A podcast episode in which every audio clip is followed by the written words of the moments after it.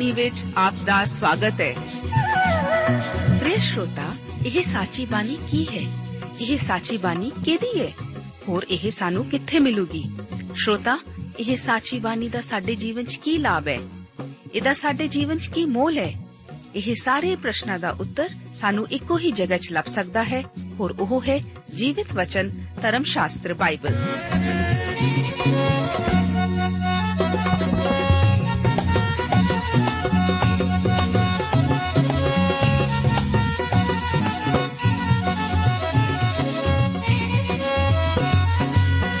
ਧਰਮ ਸ਼ਾਸਤਰ ਬਾਈਬਲ। ਉਹੀ ਜੀਵਿਤ ਵਚਨ ਦਾ ਅਸੀਂ ਇਸ ਕਾਰਜਕ੍ਰਮ ਵਿੱਚ ਅਧਿਐਨ ਕਰਾਂਗੇ।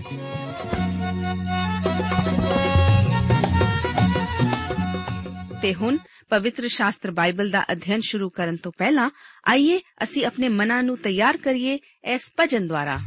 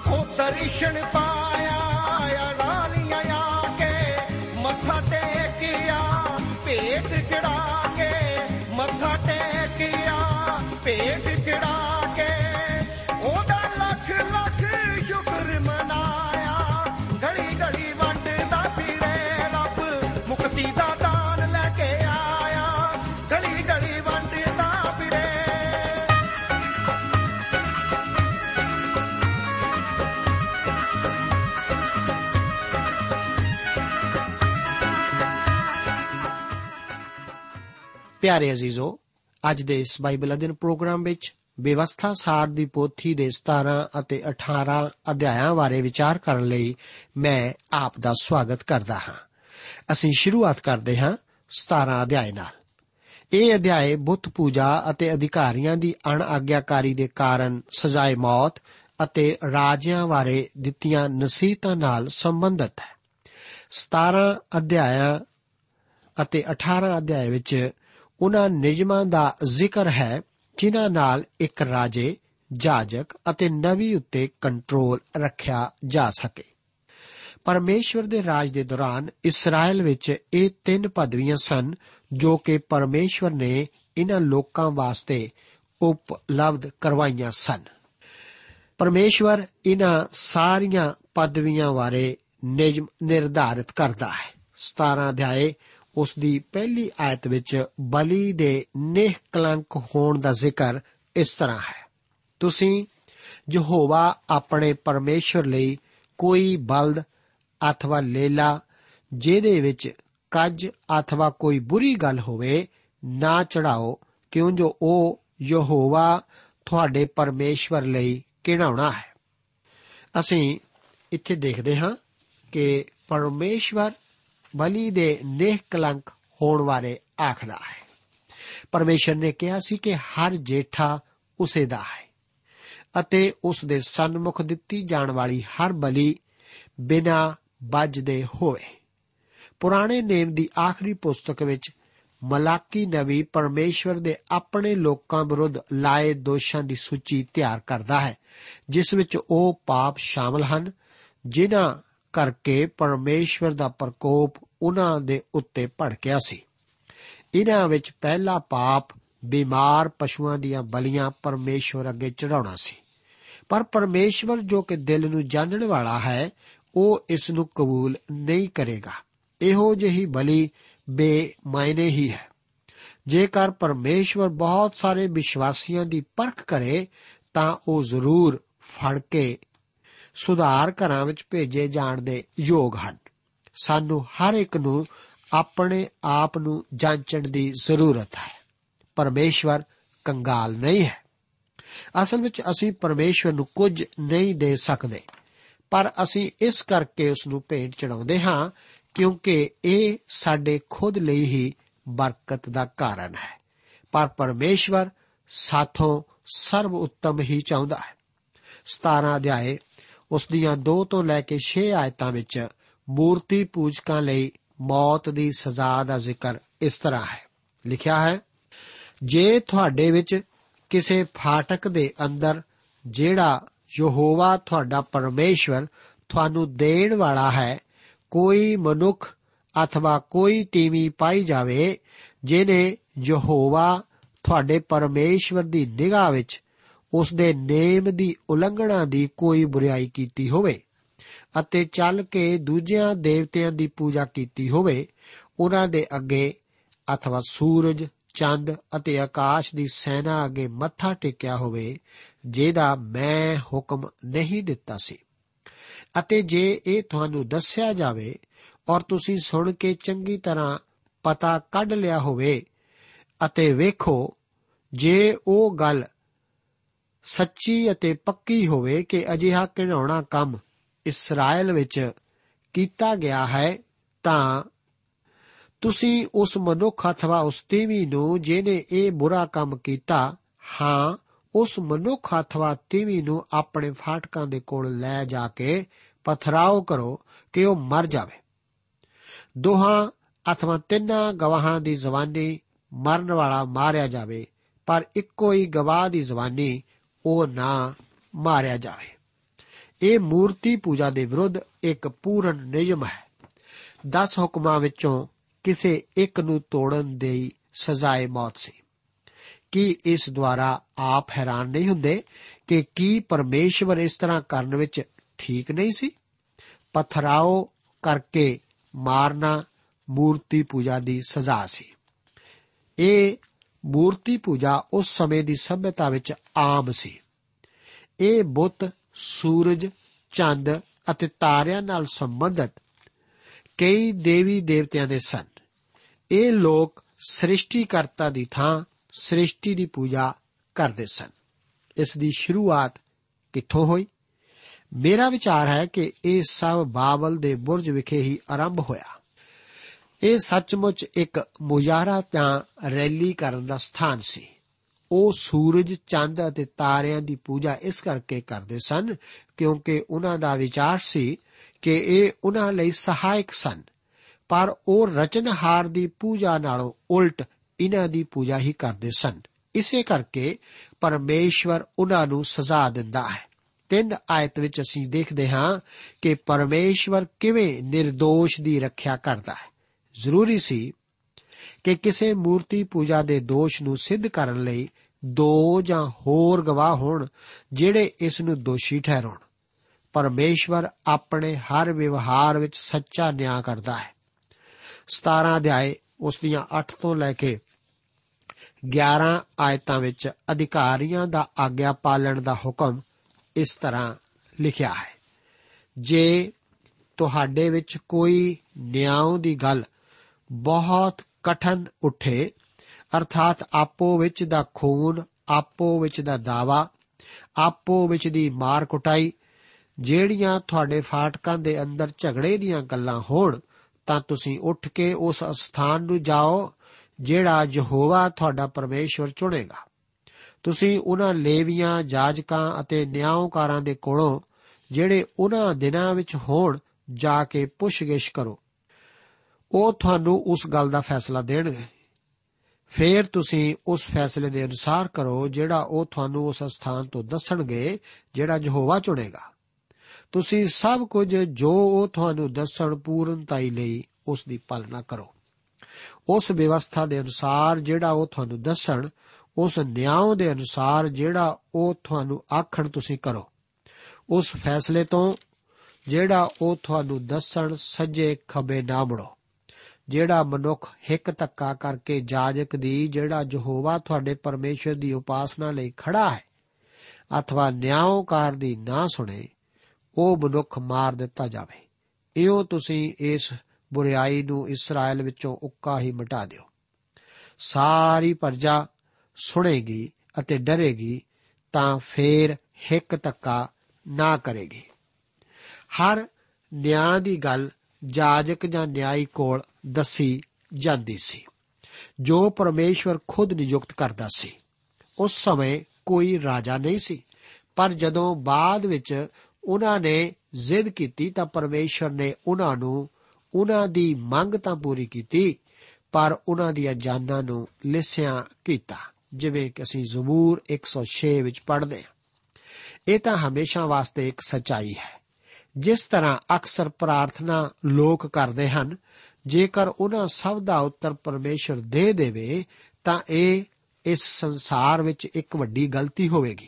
ਇਸੇ ਕਰਕੇ ਦਿਆਲੂ ਹੋਣ ਕਰਕੇ ਹੀ ਪਰਮੇਸ਼ਵਰ ਕਈ ਵਾਰ ਸਾਡੀਆਂ ਪ੍ਰਾਰਥਨਾਵਾਂ ਦਾ ਉੱਤਰ ਦੇਣ ਤੋਂ ਇਨਕਾਰ ਕਰਦਾ ਹੈ। ਜੇਕਰ ਦੋ ਮਨੁੱਖ ਕਿਸੇ ਮਹੱਤਵਪੂਰਨ ਗੱਲ ਤੇ ਸਹਿਮਤ ਨਾ ਹੋਣ, ਤਾਂ ਇਸ ਦਾ ਹੱਲ ਕਿਵੇਂ ਕੀਤਾ ਜਾਵੇ? ਜਦੋਂ ਦੋਵੇਂ ਪਾਸੇ ਬਰਾਬਰ ਵਜਨ ਦੇ ਸਬੂਤ ਹੋਣ ਇਸ ਹਾਲਤ ਵਿੱਚ ਜਾਜਕ ਕੋਲ ਜਾਣਾ ਪੈਂਦਾ ਸੀ। ਉਸ ਦੇ ਫੈਸਲੇ ਨੂੰ ਦੋਹਾਂ ਨੂੰ ਮੰਨਣਾ ਪੈਂਦਾ ਸੀ। ਇਸ ਦਾ ਆਗਿਆ ਨਾ ਮੰਨਣ ਤੇ ਸਜ਼ਾਏ ਮੌਤ ਹੁੰਦੀ ਸੀ। ਇਸ ਦੇ ਪ੍ਰਯੋਗ ਦੀ ਇੱਕੋ ਇੱਕ ਮਿਸਾਲ ਅਸੀਂ ਦੇਖਦੇ ਹਾਂ ਕਿ ਹਾਗੇ ਨਵੀ 2 ਅਧਿਆਇ ਉਸ ਦੀ 11 ਆਇਤ ਵਿੱਚ ਹੈ। ਪਰ ਇਸ ਦੇ ਹੋਰ ਵੀ ਕਈ ਵਾਕਿਆਤ ਹੋ ਸਕਦੇ ਹਨ, ਕਿਉਂਕਿ ਜਾਜਕ ਦਾ ਫੈਸਲਾ ਆਖਰੀ ਹੁੰਦਾ ਸੀ ਅਤੇ ਮੰਨਣਾ ਵੀ ਪੈਂਦਾ ਸੀ।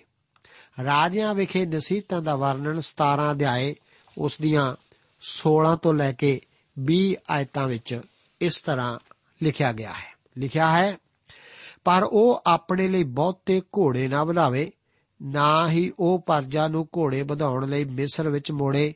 ਕਿਉਂ ਜੋ ਯਹੋਵਾ ਨੇ ਤੁਹਾਨੂੰ ਆਖਿਆ ਹੈ ਕਿ ਤੁਸੀਂ ਉਸ ਰਾਹ ਨੂੰ ਫੇਰ ਨਾ ਮੁੜਿਓ, ਨਾ ਉਹ ਆਪਣੇ ਲਈ ਤੀਵੀਆਂ ਵਧਾਵੇ ਮਤੇ ਉਸ ਦਾ ਮਨ ਫਿਰ ਜਾਵੇ, ਨਾ ਉਹ ਆਪਣੇ ਲਈ ਚਾਂਦੀ, ਸੋਨਾ ਬਹੁਤ ਵਧਾਵੇ। ਐਉਂ ਹੋਵੇ ਕਿ ਜਦ ਉਹ ਆਪਣੀ ਰਾਜਗੱਦੀ ਉੱਤੇ ਬੈਠੇ, ਤਾਂ ਉਹ ਆਪਣੇ ਲਈ ਇਸ ਵਿਵਸਥਾ ਦੀ ਨਕਲ ਉਸ ਪੋਥੀ ਵਿੱਚੋਂ ਜਿਹੜੀ ਲੇਵੀ ਜਾਜਕਾਂ ਦੇ ਕੋਲ ਹੈ ਲਿਖ ਲਵੇ, ਉਹ ਉਸ ਦੇ ਕੋਲ ਰਹੇਗੀ। ਉਹ ਜੀਵਨ ਦੇ ਸਾਰੇ ਦਿਨ ਉਸ ਨੂੰ ਪੜ੍ਹੇ, ਤਾਂ ਜੋ ਯਹੋਵਾ ਆਪਣੇ ਪਰਮੇਸ਼ਵਰ ਦਾ ਡਰ ਰੱਖਣਾ ਸਿੱਖੇ ਅਤੇ ਇਸ ਵਿਵਸਥਾ ਦੀਆਂ ਸਾਰੀਆਂ ਗੱਲਾਂ ਦੀ ਪਾਲਣਾ ਕਰੇ ਅਤੇ ਇਹਨਾਂ ਵਿਧੀਆਂ ਨੂੰ ਪੂਰੀਆਂ ਕਰੇ, ਤਾਂ ਜੋ ਉਸ ਦਾ ਮਨ ਉਸ ਦੇ ਭਰਾਵਾਂ ਉੱਤੇ ਹੰਕਾਰ ਵਿੱਚ ਨਾ ਆ ਜਾਵੇ। ਨਾਲੇ ਉਹ ਇਸ ਹੁਕਮਨਾਮੇ ਤੋਂ ਸੱਜੇ ਖੱਬੇ ਨਾ ਮੁੜੇ, ਇਸ ਲਈ ਕਿ ਉਹ ਅਤੇ ਉਸ ਦੇ ਪੁੱਤਰ ਇਸਰਾਇਲ ਦੇ ਵਿਚਕਾਰ ਆਪਣੇ ਰਾਜ ਵਿੱਚ ਆਪਣੇ ਦਿਨ ਲੰਬੇ ਕਰਨ। ਪਰਮੇਸ਼ਰ ਜਾਣਦਾ ਸੀ ਕਿ ਇੱਕ ਸਮੇਂ ਉਹ ਇੱਕ ਰਾਜੇ ਦੀ ਮੰਗ ਕਰਨਗੇ। ਸੋ ਪਰਮੇਸ਼ਰ ਆਖਦਾ ਹੈ ਕਿ ਉਹਨਾਂ ਦਾ ਰਾਜਾ ਇੱਕ ਅਜਨਬੀ ਨਾ ਹੋ ਕੇ ਇੱਕ ਇਸرائیਲੀ ਹੀ ਹੋਵੇਗਾ, ਜੋ ਨਿਜਮ ਰਾਜਿਆਂ ਲਈ ਠਹਿਰਾਏ ਹੋਏ ਹਨ। ਇਹਨਾਂ ਦੀ ਉਲੰਘਣਾ ਕਰਨਾ ਸੁਲੇਮਾਨ ਨੇ, ਰਾਜੇ ਨੇ ਕੀਤੀ ਸੀ। ਸਭ ਤੋਂ ਪਹਿਲਾਂ ਉਸਨੇ ਆਪਣੇ ਘੋੜਿਆਂ ਦੀ ਗਿਣਤੀ ਵਧਾਈ, ਪਰ ਪਰਮੇਸ਼ਵਰ ਨੇ ਇਸ ਦੇ ਵਿਰੁੱਧ ਚੇਤਾਵਨੀ ਦਿੱਤੀ। ਇਸ ਤਰ੍ਹਾਂ ਉਹਨਾਂ ਨੂੰ ਮਿਸਰ ਨਾਲ ਉਲਝਾ ਦੇਵੇਗਾ।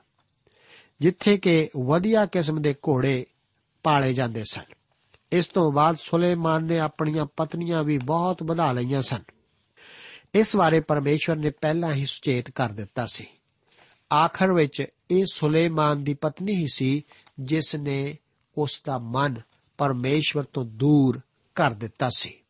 ਇਸ ਤੋਂ ਬਾਅਦ ਚਾਂਦੀ ਸੋਨਾ ਨਾ ਵਧਾਉਣ ਬਾਰੇ ਹਦਾਇਤ ਸੀ। ਪਰ ਸੁਲੇਮਾਨ ਨੇ ਠੀਕ ਇਹੋ ਹੀ ਕੀਤਾ ਸੀ। ਇਸ ਦੀ ਸ਼ੁਰੂਆਤ ਦਾਊਦ ਨੇ ਕੀਤੀ ਸੀ, ਪਰ ਇਹ ਤਾਂ ਮੰਦਰ ਦੀ ਉਸਾਰੀ ਵਾਸਤੇ ਸੀ। ਪਰ ਸੁਲੇਮਾਨ ਨੇ ਇਹ ਆਪਣੇ ਖੁਦ ਵਾਸਤੇ ਕੀਤਾ ਸੀ। ਇਸ ਸਭ ਬਾਰੇ ਅਸੀਂ ਦੇਖਦੇ ਹਾਂ ਕਿ ਇਹ ਭਾਰੇ ਕਰਾਂ ਦੇ ਦੁਆਰਾ ਕੀਤਾ ਗਿਆ ਸੀ, ਜੋ ਇਸਰਾਇਲ ਕੌਮੀ ਅਤੇ ਦੱਖਣੀ ਉੱਤਰੀ ਰਾਜਾਂ ਵਿੱਚ ਵੰਡਣ ਦਾ ਸਪਸ਼ਟ ਕਾਰਨ ਸੀ। ਰਾਜੇ ਲਈ ਜ਼ਰੂਰੀ ਸੀ ਕਿ ਉਹ ਪਰਮੇਸ਼ਵਰ ਦੇ ਵਚਨ ਵਿੱਚ ਨਿਪੁੰਨ ਹੋਵੇ।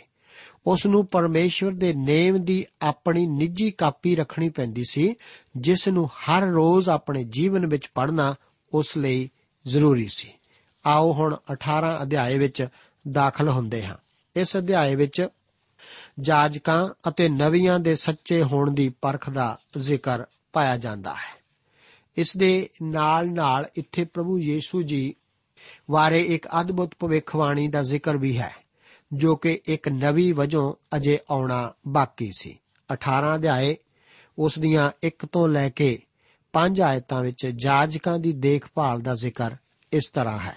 ਬਚਨ ਵਿੱਚ ਇੱਥੇ ਲਿਖਿਆ ਹੈ, ਲੇਵੀ ਜਾਜਕਾਂ ਅਰਥਾਤ ਲੇਵੀ ਦੀ ਸਾਰੀ ਗੋਤ ਦਾ ਕੋਈ ਭਾਗ ਜਾਂ ਮਿਲਕ ਇਸਰਾਇਲ ਨਾਲ ਨਾ ਹੋਵੇਗਾ। ਉਹ ਯਹੋਵਾ ਦੀਆਂ ਅੱਗ ਦੀਆਂ ਭੇਟਾਂ ਅਤੇ ਉਹਨਾਂ ਦੀ ਮਿਲਕ ਖਾਣਗੇ।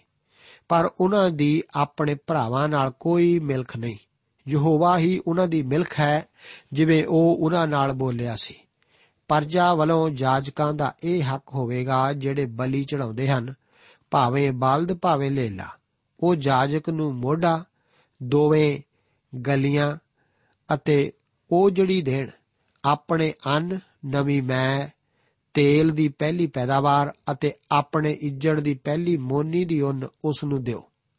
ਕਿਉਂ ਜੋ ਯਹੋਵਾ ਤੁਹਾਡੇ ਪਰਮੇਸ਼ਵਰ ਨੇ ਉਹਨੂੰ ਤੁਹਾਡੀਆਂ ਸਾਰੀਆਂ ਗੋਤਾਂ ਵਿੱਚੋਂ ਚੁਣ ਲਿਆ ਹੈ ਕਿ ਉਹ ਅਤੇ ਉਹਦੇ ਪੁੱਤਰ ਯਹੋਵਾ ਦੇ ਨਾਮ ਦੀ ਉਪਾਸਨਾ ਲਈ ਸਦਾ ਤੀਕ ਖੜੇ ਰਿਹਾ ਕਰਨ। ਜਾਜਕ ਲੇਵੀ ਦੇ ਗੋਤ ਤੋਂ ਸਨ। ਸਾਰੇ ਲੇਵੀ ਮੰਦਰ ਦੀ ਸੇਵਾ ਵਿੱਚ ਲਗਾਏ ਜਾਂਦੇ ਸਨ। ਉਹਨਾਂ ਦੀ ਮਿਲਖ ਇਸرائیਲੀਆਂ ਵਿੱਚ ਨਾ ਹੋ ਕੇ ਯਹੋਵਾ ਪਰਮੇਸ਼ਵਰ ਖੁਦ ਸੀ। ਪਰਮੇਸ਼ਵਰ ਇੱਕ ਰਾਜੇ ਦੀ ਤਨਖਾਹ ਬਾਰੇ ਤਾਂ ਨਹੀਂ ਦੱਸਦਾ, ਪਰ ਉਹ ਇੱਕ ਜਾਜਕ ਬਾਰੇ ਜ਼ਰੂਰ ਹਦਾਇਤਾਂ ਦਿੰਦਾ ਹੈ। ਅੱਜ ਵੀ ਇਸ ਸੰਸਾਰ ਵਿੱਚ ਆਪਣਾ ਕੰਮ ਇਸੇ ਤਰ੍ਹਾਂ ਉਹ ਕਰਵਾ ਰਿਹਾ ਹੈ। ਪਰਮੇਸ਼ਰ ਚਾਹੁੰਦਾ ਹੈ ਕਿ ਲੋਕ ਉਹਨਾਂ ਦੀ ਮਦਦ ਕਰਨ, ਜੋ ਆਪਣਾ ਸਾਰਾ ਸਮਾਂ ਪਰਮੇਸ਼ਰ ਦੇ ਵਚਨ ਨੂੰ ਸੰਸਾਰ ਵਿੱਚ ਫੈਲਾਉਣ ਲਈ ਬਤੀਤ ਕਰਦੇ ਹਨ। ਭਾਵੇਂ ਅੱਜ ਉਹ ਸਾਨੂੰ ਇਹੋ ਵਸਤਾਂ ਹੀ ਦੇਣ ਨੂੰ ਨਹੀਂ ਆਖਦਾ, ਪਰ ਨਿਜਮ ਜ਼ਰੂਰ ਇਹੋ ਹੀ ਹੈ। 18 ਅਧਿਆਏ ਉਸ ਦੀਆਂ 9 ਤੋਂ ਲੈ ਕੇ 14 ਆਇਤਾਂ ਵਿੱਚ ਜਾਦੂ ਟੂਣੇ ਦੀ ਮਨਾਹੀ ਦਾ ਜ਼ਿਕਰ ਇਸ ਤਰ੍ਹਾਂ ਕੀਤਾ ਗਿਆ ਹੈ। ਲਿਖਿਆ ਹੈ, ਜਦ ਤੁਸੀਂ ਉਸ ਦੇਸ਼ ਵਿੱਚ ਆਓ, ਜਿਹੜਾ ਯਹੋਵਾ ਤੁਹਾਡਾ ਪਰਮੇਸ਼ਵਰ ਤੁਹਾਨੂੰ ਦੇਣ ਵਾਲਾ ਹੈ, ਤਾਂ ਤੁਸੀਂ ਇਹਨਾਂ ਕੌਮਾਂ ਦੇ ਘਣਾਉਣੇ ਕੰਮਾਂ ਵਾਂਗੂ ਕਰਨਾ ਨਾ ਸਿੱਖਿਓ।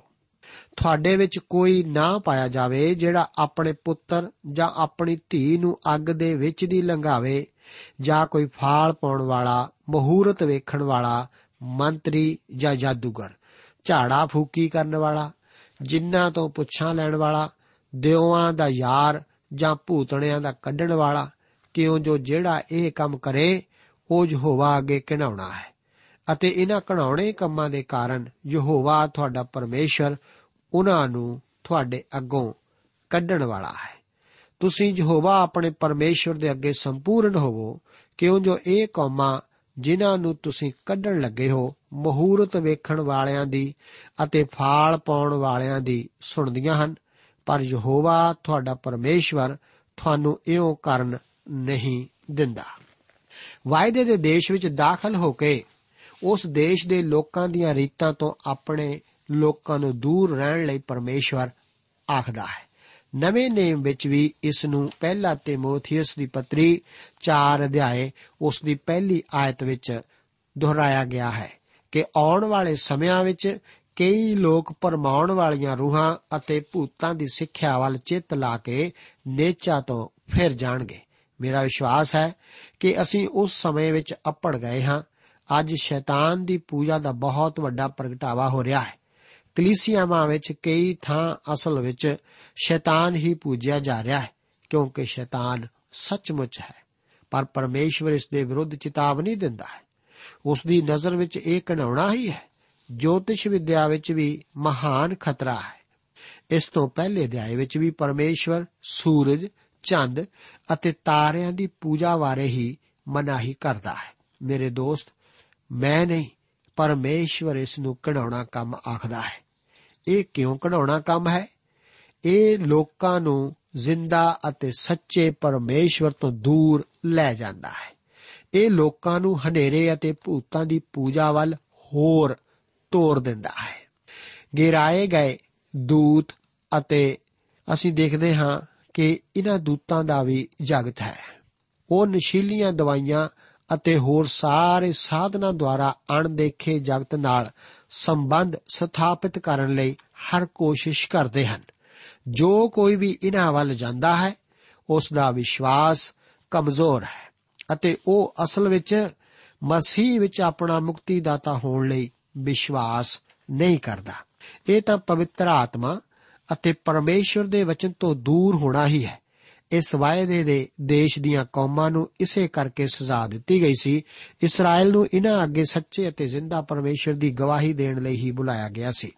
18 ਅਧਿਆਏ ਉਸ ਦੀਆਂ 15 ਤੋਂ ਲੈ ਕੇ 19 ਆਇਤਾਂ ਦੇ ਵਚਨਾਂ ਵਿੱਚ ਇੱਕ ਨਵੀ ਦੇ ਆਉਣ ਦਾ ਵਾਅਦਾ ਹੈ। ਇਸرائیਲੀਆਂ ਨੂੰ ਪਰਮੇਸ਼ਵਰ ਦੇ ਨਵੀਆਂ ਨੂੰ ਸੁਣਨਾ ਪੈਂਦਾ ਸੀ। ਅਜਿਹਾ ਕਿਉਂ? ਕਿਉਂਕਿ ਉਹ ਸੱਚਾਈ ਦਾ ਬਿਆਨ ਕਰਦੇ ਸਨ।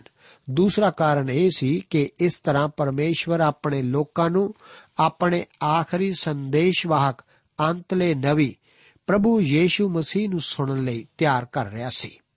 ਕੁਝ ਲੋਕ ਪੁੱਛਦੇ ਹਨ ਕਿ ਅੱਜਕੱਲ ਪਰਮੇਸ਼ਵਰ ਆਪਣੇ ਆਪ ਨੂੰ ਪ੍ਰਗਟ ਕਿਉਂ ਨਹੀਂ ਕਰਦਾ? ਦੋਸਤ, ਪ੍ਰਭੂ ਯੀਸ਼ੂ ਮਸੀਹ ਦੇ ਵਿਅਕਤੀਤਵ ਵਿੱਚ ਪਰਮੇਸ਼ਵਰ ਨੇ ਇਸ ਦਾ ਅੰਤ ਕਰ ਦਿੱਤਾ ਹੈ।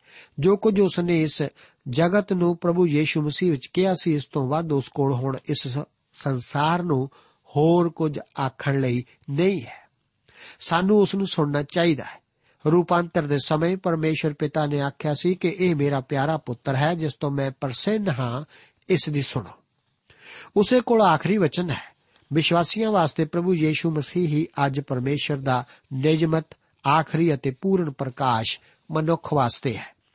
ਇੱਥੇ ਵਿਵਸਥਾ ਸਾਰ ਵਿੱਚ ਮੂਸਾ ਇਹੋ ਹੀ ਆਖ ਰਿਹਾ ਹੈ ਯੋਹੰਨਾ ਦੀ ਇੰਜੀਲ ਵਿੱਚ ਯੀਸ਼ੂ ਜੀ ਵਾਰ-ਵਾਰ ਆਖਦੇ ਹਨ ਕਿ ਉਹ ਆਪਣੀ ਨਹੀਂ ਬਲਕਿ ਪਿਤਾ ਦੀ ਇੱਛਾ ਨੂੰ ਪੂਰਾ ਕਰਨ ਆਏ ਹਨ। ਆਪਣੀ ਸੇਵਾ ਦੇ ਅੰਤ ਵਿੱਚ ਯੋਹੰਨਾ 17 ਅਧਿਆਏ ਵਿੱਚ ਉਹ ਆਖਦੇ ਹਨ ਕਿ ਜੋ ਕੰਮ ਨੂੰ ਤੂੰ ਮੈਨੂੰ ਸੌਂਪਿਆ ਸੀ, ਮੈਂ ਉਸ ਨੂੰ ਪੂਰਾ ਕੀਤਾ ਹੈ। ਸਿਰਫ ਪਰਮੇਸ਼ਰ ਹੀ ਭਵਿੱਖ ਬਾਰੇ ਦੱਸ ਸਕਦਾ ਹੈ ਤੇ ਇਹ ਉਸੇ ਨਾਲ ਸੰਬੰਧਿਤ ਹੈ। ਪਰਮੇਸ਼ਰ ਦੇ ਵਚਨ ਇੱਕ ਖਾਸ ਵਿਸ਼ੇਸ਼ਤਾ ਇਹ ਹੈ ਕਿ ਇਹ ਵਰਤਮਾਨ ਤੋਂ ਅੱਗੇ ਵਧ ਕੇ ਹੈ। ਬਾਈਬਲ ਧਰਮ ਸ਼ਾਸਤਰ ਦੇ ਪਰਮੇਸ਼ਰ ਦਾ ਵਚਨ ਹੋਣ ਦਾ ਸਭ ਤੋਂ ਮਹਾਨ ਸਬੂਤ ਇਸ ਦੀਆਂ ਭਵਿੱਖਬਾਣੀਆਂ ਦੀ ਪੂਰਤੀ ਹੈ। ਇਹ ਭਵਿੱਖਬਾਣੀਆਂ ਵੱਖ-ਵੱਖ ਸ਼ਹਿਰਾਂ, ਕੌਮਾਂ ਅਤੇ ਮਹਾਨ ਵਿਸ਼ਵ ਸਾਮਰਾਜਾਂ ਨਾਲ ਸੰਬੰਧਿਤ ਹਨ। ਇਸੇ ਕਰਕੇ ਝੂਠੇ ਨਬੀ ਵੀ ਹੋਂਦ ਵਿੱਚ ਆਏ। ਉਹ ਸੱਚੇ ਪਰਮੇਸ਼ਰ ਦੇ ਨਬੀ ਦੇ ਅਹੁਦੇ ਦੀ ਖਾਹਿਸ਼ ਰੱਖਦੇ ਸਨ। ਇਸੇ ਕਰਕੇ ਪਰਮੇਸ਼ਵਰ ਇਸرائیਲੀਆਂ ਨੂੰ ਇਹਨਾਂ ਦੀ ਪਰਖ ਦੇ ਨਿਯਮ ਦੱਸਦਾ ਹੈ। 18 ਅਧਿਆਏ, ਉਸ ਦੀਆਂ 20 ਤੋਂ ਲੈ ਕੇ 22 ਆਇਤਾਂ ਵਿੱਚ ਸੱਚੇ ਅਤੇ ਝੂਠੇ ਨਵੀਆਂ ਦੀ ਪਰਖ ਦੇ ਨਿਯਮਾਂ ਦਾ ਵਰਣਨ ਇਸ ਤਰ੍ਹਾਂ ਹੈ। ਇੱਥੇ ਅਸੀਂ ਦੇਖਦੇ ਹਾਂ ਕਿ ਸੱਚਮੁੱਚ ਉਸ ਸਮੇਂ ਝੂਠੇ ਨਵੀ ਸਨ। ਜਰਮਿਆ ਨਵੀ 14 ਅਧਿਆਏ ਦੀ 14 ਆਇਤ ਦੇ ਵਚਨ ਹਨ ਕਿ ਯਹੋਵਾ ਨੇ ਮੈਨੂੰ ਆਖਿਆ, ਨਵੀ ਮੇਰਾ ਨਾਮ ਲੈ ਕੇ ਝੂਠੇ ਅਗੰਮ ਵਾਕ ਕਰਦੇ ਹਨ। ਨਾ ਮੈਂ ਉਹਨਾਂ ਨੂੰ ਘੱਲਿਆ, ਨਾ ਉਹਨਾਂ ਨੂੰ ਹੁਕਮ ਦਿੱਤਾ, ਨਾ ਮੈਂ ਉਹਨਾਂ ਨਾਲ ਬੋਲਿਆ ਉਹ ਤੁਹਾਡੇ ਲਈ ਝੂਠੇ ਦਰਸ਼ਨ, ਨਿਕੰਮੇ ਫਾਲ ਪਾਉਣੇ ਅਤੇ ਆਪਣੇ ਦਿਲ ਦੇ ਛਲ ਨਾਲ ਅਗੰਮ ਵਾਕ ਕਰਦੇ ਹਨ। ਕੋਈ ਕਿਵੇਂ ਦੱਸ ਸਕਦਾ ਸੀ ਕਿ ਸੱਚਾ ਨਬੀ ਕਿਹੜਾ ਹੈ? ਪਰਮੇਸ਼ਵਰ ਇਸ ਦੀ ਇੱਕ ਟੁਕਮੀ ਪਰਖ ਬਾਰੇ ਇੱਥੇ ਦੱਸਦਾ ਹੈ। ਆਓ ਇਸ ਉੱਤੇ ਧਿਆਨ ਕਰੀਏ। ਯਸ਼ਾਇਆ ਪਰਮੇਸ਼ਵਰ ਦਾ ਇੱਕ ਸੱਚਾ ਨਬੀ ਸੀ। ਅਸੀਂ ਕਿਵੇਂ ਜਾਣਦੇ ਹਾਂ ਉਸ ਨੇ ਇੱਕ ਕੁਆਰੀ ਦੇ ਗਰਭਵੰਤੀ ਹੋਣ ਅਤੇ ਇੱਕ ਪੁੱਤਰ ਨੂੰ ਜਨਮ ਦੇਣ ਦੀ ਭਵਿੱਖਬਾਣੀ ਕੀਤੀ? ਉਸ ਨੇ ਯੀਸ਼ੂ ਮਸੀਹ ਜੀ ਦੇ ਜਨਮ ਜੀਵਨ ਅਤੇ ਮੌਤ ਬਾਰੇ ਸਾਫ਼-ਸਾਫ਼ ਦੱਸਿਆ ਸੀ। ਜੇਕਰ ਕੋਈ ਉਸ ਨੂੰ ਇਹ ਪੁੱਛਦਾ ਕਿ ਇਹ ਕਦੋਂ ਹੋਵੇਗਾ, ਸ਼ਾਇਦ ਉਹ ਇਹ ਆਖਦਾ ਕਿ ਇਹ ਕਈ 100 ਸਾਲਾਂ ਬਾਅਦ ਹੋਵੇਗਾ। ਅਸਲ ਵਿੱਚ ਇਹ 700 ਸਾਲ ਬਾਅਦ ਵਾਪਰਿਆ ਸੀ। ਇਸ ਤੇ ਲੋਕ ਹੱਸਦੇ ਅਤੇ ਆਖਦੇ ਕਿ ਇਹ ਤਾਂ ਕੋਈ ਪੱਕੀ ਗੱਲ ਨਹੀਂ ਹੈ। ਪਰ ਇਸ ਦੀ ਪਰਖ ਇਹ ਸੀ ਕਿ ਜੇਕਰ ਉਹ ਕਿਸੇ ਸਥਾਨਕ ਸਥਿਤੀ ਬਾਰੇ ਠੀਕ-ਠੀਕ ਭਵਿੱਖਬਾਣੀ ਕਰਨ, ਜੋ ਕਿ ਪੂਰਨ ਰੂਪ ਵਿੱਚ ਪੂਰੀ ਹੋਵੇ, ਤਾਂ ਉਹ ਠੀਕ ਸਨ। ਪਰ ਕਿਸੇ ਤਰ੍ਹਾਂ ਦੀ ਵੀ ਗਲਤੀ ਉਹਨਾਂ ਦੇ ਸੱਚੇ ਨਬੀ ਹੋਣ ਤੋਂ ਉਹਨਾਂ ਨੂੰ ਅਯੋਗ ਠਹਿਰਾਵੇਗੀ। ਅੱਜ ਅਸੀਂ 1900 ਸਾਲ ਪਿੱਛੇ ਝਾਤੀ ਮਾਰ ਕੇ ਕਹਿ ਸਕਦੇ ਹਾਂ ਕਿ ਉਹ ਠੀਕ ਹੀ ਸੀ, ਪਰ ਉਸ ਸਮੇਂ ਦੇ ਲੋਕ ਕਿਵੇਂ ਜਾਣ ਸਕਦੇ ਸਨ? ਪਰ ਉਹੀ ਯਸ਼ਾਇਆ ਨਬੀ ਰਾਜਾ ਹਿਜ਼ਕੀਆ ਕੋਲ ਇੱਕ ਸਥਾਨਕ ਘਟਨਾ ਬਾਰੇ ਭਵਿੱਖਬਾਣੀ ਕਰਨ ਨੂੰ ਵੀ ਗਿਆ ਸੀ, ਜਦੋਂ ਕਿ ਅਸੀਰੀਅਨ ਫੌਜ ਨੇ ਸ਼ਹਿਰ ਨੂੰ ਘੇਰ ਰੱਖਿਆ ਸੀ ਅਤੇ ਯਸ਼ਾਇਆ ਨਬੀ ਨੇ ਕਿਹਾ ਸੀ ਕਿ ਇੱਕ ਤੀਰ ਵੀ ਸ਼ਹਿਰ ਵੱਲ ਨਹੀਂ ਛੱਡਿਆ ਜਾਵੇਗਾ। ਪਰ ਜੇਕਰ ਇਸ ਤਰ੍ਹਾਂ ਹੋ ਜਾਂਦਾ ਤਾਂ ਯਸ਼ਾਇਆ ਨਬੀ ਜ਼ਰੂਰ ਝੂਠਾ ਨਬੀ ਠਹਿਰਦਾ। ਇਹੋ ਹੀ ਪਰਖ ਸੀ, ਜਿਸ ਵਿੱਚ ਯਸ਼ਾਇਆ ਨਬੀ ਖਰਾ ਉਤਰਿਆ ਸੀ। ਇੱਕ ਸੱਚੇ ਨਬੀ ਲਈ 100% ਠੀਕ ਹੋਣਾ ਜ਼ਰੂਰੀ ਸੀ।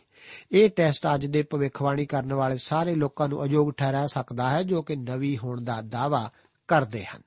ਆਪ ਉਹਨਾਂ ਦੀਆਂ ਗਲਤੀਆਂ ਬਾਰੇ ਨਹੀਂ ਸੁਣਦੇ, ਸਿਰਫ ਉਹਨਾਂ ਦੇ ਸਹੀ ਅੰਦਾਜ਼ਿਆਂ ਦੀ ਚਰਚਾ ਹੀ ਆਪ ਕੋਲ ਕੀਤੀ ਜਾਂਦੀ ਹੈ। ਜੇਕਰ ਅਸੀਂ ਲੋਕਾਂ ਨੂੰ ਸੰਸਾਰ ਦੇ ਅੰਤ ਕਲੀਸਿਆ ਦੇ ਉਠਾਏ ਜਾਣ ਅਤੇ ਇੱਕ ਮੁਲਕ ਦੇ ਇੱਕ ਖਾਸ ਹਿੱਸੇ ਉੱਤੇ ਕੋਈ ਕੁਦਰਤੀ ਕਰੋਪੀ ਦੇ ਆਉਣ ਦੀਆਂ ਤਰੀਕਾਂ ਬਾਰੇ ਭਵਿੱਖਬਾਣੀ ਕਰਦੇ ਸੁਣਦੇ ਹਾਂ, ਪਰ ਪਰਮੇਸ਼ਵਰ ਦੀ ਵਚਨ ਵਿੱਚ ਠਹਿਰਾਇਆ ਗਿਆ ਪਰਖ ਦਾ ਨਿਯਮ ਉਹਨਾਂ ਨੂੰ ਅਜੋਗ ਠਹਿਰਾਉਂਦਾ ਹੈ। ਅੱਜ ਸਾਨੂੰ ਸੁਚੇਤ ਰਹਿਣ ਦੀ ਲੋੜ ਹੈ। ਪ੍ਰਭੂ ਸਾਨੂੰ ਅਜਿਹਾ ਹੀ ਕਰਨ ਵਿੱਚ ਮਦਦ ਕਰੇ। ਅੱਜ ਦੇ ਇਹਨਾਂ ਵਚਨਾਂ ਨਾਲ ਪ੍ਰਭੂ ਆਪ ਨੂੰ ਅਸੀਸ ਦੇਵੇ। ਜੈ ਮਸੀਹ ਦੀ।